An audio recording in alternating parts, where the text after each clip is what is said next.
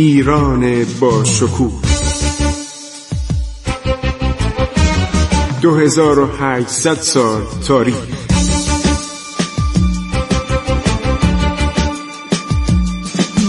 عبور از تاریخ.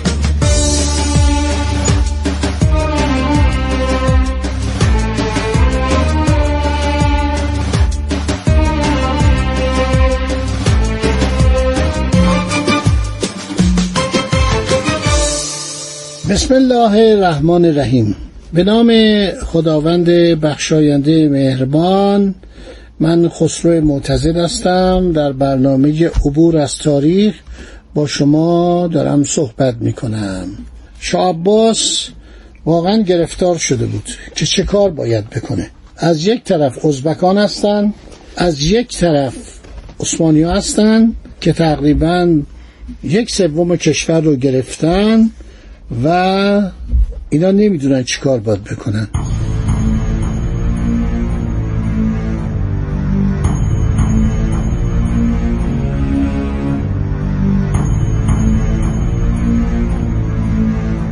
دولت ایران تصمیم گرفت ابتدا قضا ایران رو آروم کنه و همینطور اول قزوین و پایتخت رو عوض کنه. تو مغز شاه عباس این بود که قزوین جای نزدیک به آذربایجان و با توجه به اینکه ترکان عثمانی رسیده بودن آذربایجان گرفته بودن. عرض کردم که لرستان حتی تا خرم آباد اومده بودن این بود که خواست پایتخت رو عوض کنه و بسیاری از بزرگان و فعودال ها و والیان و بگلربیگیان ایالات دوردست علم تقیان برافراشتند. اعلام داشتند که شاه جدید شاه عباس دشمن مردم است. این افکار و اسیان بر شاه عباس که در منتهای غرور جوانی و نخمت ملکداری بود بسیار گران آمد. توجه می‌کنید؟ شاه عباس نیروی بالغ بر سی هزار پیاده گرد آورد. از غزوین بیرون راند. علت این نخستین جنگ این بود که در میان خوانین و نجبای حاضر در کاخ شاهی قزوین در روز پس از جلوس شاه که گفتیم چگونه 22 سر بریده را بر نیزه کردند چند نفر از مخالفان شاه باقی مانده بودند. در میان این عده سپن محمد شریف خان سلطان محمود و اعظمبک گلگاچی نیز بودند. این سه نفر گریخته به پناه خان احمد امیر گیلان. پس این امیر خان احمد خواهر سلطان محمد خداونده را به زنی گرفته یعنی دختر شاه تماس بود ایالت تحت حکومت او خراجگزار پادشاه ایران بود که سالانه مبلغی در حدود یک میلیون سکه طلا به خزانه می پرداخت شاه عباس فورا عقب آن ستن به نزد خان احمد فرستاد که آنان را تحویل داد. وی از بازدادن آنان خودداری کرد. از این گذشته از پرداخت خراج مقرری نیز سرباز زد. شاه از این عمل توهینآمیز و سرکشی سخت در خشم شد. ببینید مثل یک خبرنگار داره گزارش میده. آقای اروجبک یا اولوغبک بیاد. به این ترتیب به پیشروی پرداختیم. در مدت دوازده روز پنجاه فرسنگ مسافت بین قزوین و گیلان را پیمودیم. ضمنا خان احمد و ایان دولتش هم بیکار ننشستند. از آن رو که آنان از حرکت و پیشروی ما آگاه بودند. وقتی وارد گیلان میشن خان احمد با همه درباریان پایتخت خود را که شهری بزرگ و لاهیجان نام دارد ترک گفت استحکامات شهر را به کلی ویران ساخت خزانه را با خود برد. وی با شادی و پیروزی به قزوین بازگشت و پادگانی بالغ بر دوازده هزار نفر ایرانی را در تحت فرمان مهدی قلی خان شاملو که به حکومت گیلان منصوب شده بود در آنجا به جای گذاشت. شاه به همراه خیش عمه خود را که شوهرش او را به انگام فرار رها کرده بود باز آورد. بدین ترتیب بار دیگر به قزوین بازگشتیم. اولوغ بک میگه دیپلمات ایرانی که رب اسپانیا در کتابی که در آنجا نوشته. اما فرصت آسایش برایمان میسر نشد. زیرا والی لرستان شاهوردی خان یاقی شده بود. این شاهزاده که با برادرزاده شاه عباس یعنی دختر اسماعیل میرزا ازدواج کرده بود والی لرستان بود. از خاندان عطابکان لور کوچک. علت این شورشی بود که شاه عباس به انگام تاجگذاری از وی که با خاندان سلطنت خیشی نزدیک داشت دعوت نکرده بود. در این زمان ترکمانان و تاتاران به وی پیغام فرستاده بودند که از دادن خراج خودداری کند. با آنکه زنش شاهزاده صفوی بود و سعی کرد تا او را از این کار باز دارد او به این کار دست زد.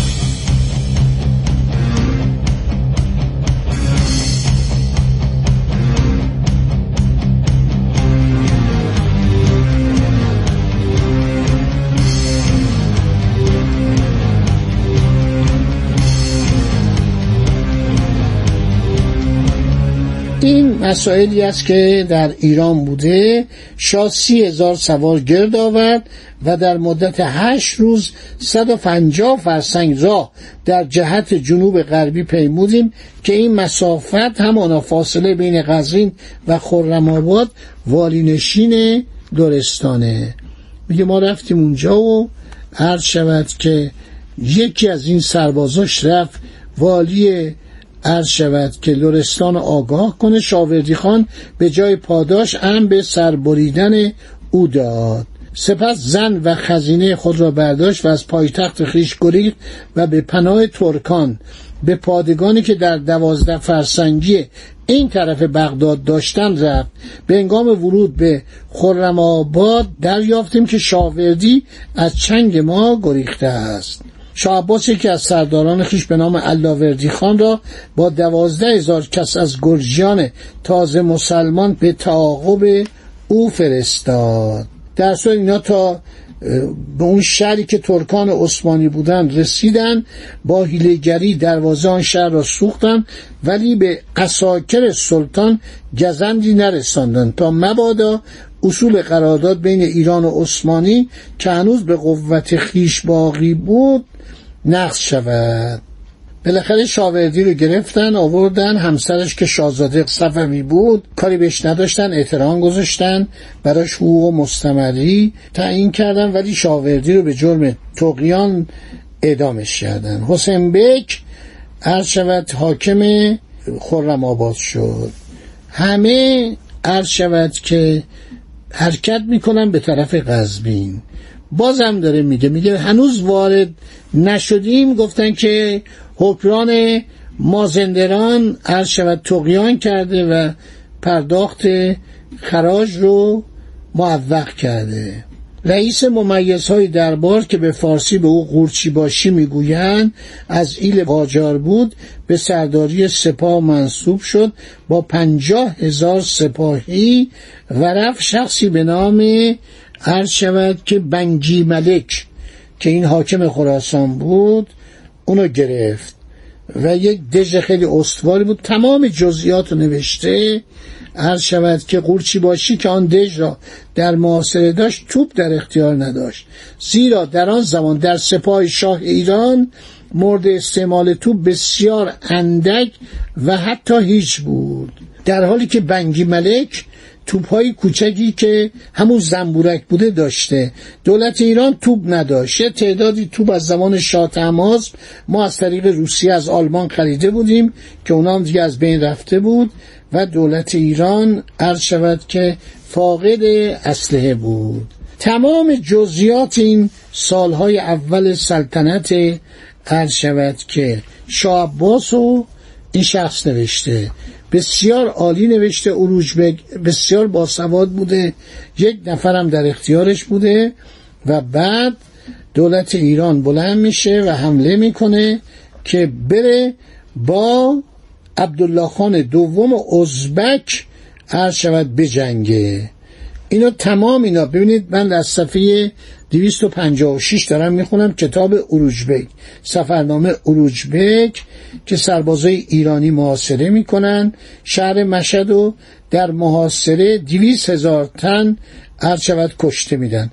عبدالله خان ازبک مرتکب گناهی شد از آن رو که به فرمان وی گروه انبو از سران ایرانی را در سن مسجد بزرگ آنجا گرد آوردند وی گفت به خاطر امام رضا از سر خون آنان میگذرد. چون همه آنان در محل مزبور گرد آمدند که دی آنان به چهل هزار نفر بالغ می‌شد همه درها را بستند و به حکم امیر ازبکان همه آنان را از دم تیغ گذراندند. این قبل از حرکت عرض شود. شاه عباس به طرف مشهد بوده. ملاحظه بفرمایید چهل هزار نفر ایرانیان رو سر می برده که این ببین گزارش نویس درباره. این یه مورخ نیست دویست سال بعد نوشته باشه. خودش شاهد بوده و این خبر به گوش شاه عباس که در این موقع در قزوین سرگرم انتقال پایتخت تدارک انتقال پایتخت از قزوین به اصفهان رسید تمام امور را رها کرد و راهی عرض شود که مشد شد. از نظر مالی هم پول نداشت خزانه عرض شود خالی بود دستور داد ظروف نقره او را آب کنند و سکه زنند در حقیقت هم ظروف سیم و زرو بسیار بود. هیچ امیری به اندازه او ظروف طلا و نقره نداشت. سه بار این فرمان از جانب شاه صادر گشت و هر سه بار ایشیک آقاسی یعنی وزیر دربار در اجرای فرمان تأخیر کرد. چون شاه بازخواست کرد که چرا فرمان او را اجرا نمی کنن جواب شنید که 900 هزار دوکا خرج ساختن آن ظروف شده است و همه آن به هدر خواهد رفت. با وجود این شاه فرمود که همه آن ظروف را به کوره برند و زوم کنند تا مستمری لشکریان پرداخت شود و خاطر آنان راضی گردد که پدرم خودشم گفت پدرم سلطان محمد نابینا بارها گفته است که پرداخت وجوه کافی همواره بیش از مساعدت اقبال موجب فت و پیروزمندی گشته است. سپس همه ظروف وی آب شد و به شکل مسکوک درآمد. بدین طریق هشتاد هزار سوار گرد آمد و مجهز گشت. آنگاه ما به سوی مشد راندیم. ازبکان تا خبر شنیدن ما را دیدن عزیمت کردند و ما به قزوین بدون انجام دادن کاری بازگشتیم. به مجرد بازگشت ما به پایتخت خان ازبک با دویست هزار تن حمله دیگری کرد و این بار تربت ایدریه را که شهری است در جنوب مشهد معاصره کرد. بیگلر بیگی این شهر محمد خان بیاد بود تا یک ماه یا بیشتر با کمال شجاعت در برابر ازبکان ایستادگی کرد سی هزار تن از آنان را به قتل آورد. اما هر روزه بر گروه ازبکان افسوده می‌شد. میگه بالاخره قرار شد که عرض شود که صلح کنن شهر رو ترک کنن و محمد خان موافقت کرد که شهر را به حال خود گذارد و به ایرانیان اجازه داده شد شهر را تخلیه کنند و با درفش و بیرق افراشته و تبر زنان از شهر عرض شود خارج بشن. هشت سال این جنگ ها طول کشیده. خب دوستان وقت من تموم شد. از شما خداحافظی می‌کنم. خدا نگهدار شما تا برنامه بعد. وطنم ای شکوه بر در دل التهاب دوران ها کشور روزهای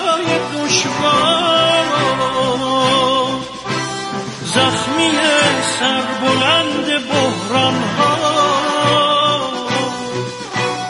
ایستادی به جنگ رو در رو. خنجر از پشت می‌زند دشمن. گویی از ما و در نهان بر ما. وطنم پشت حیله را بشکن. ای شکوه پا بر جان. در دل التهاب دوران ها.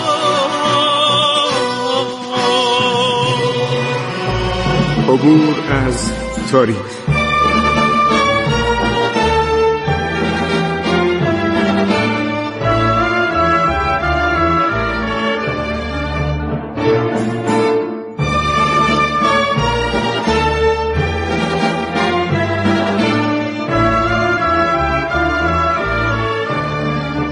ایران با شکوه. 2800 سال تاریخ. سرگذشت ایران ما به روایت خسرو معتزد.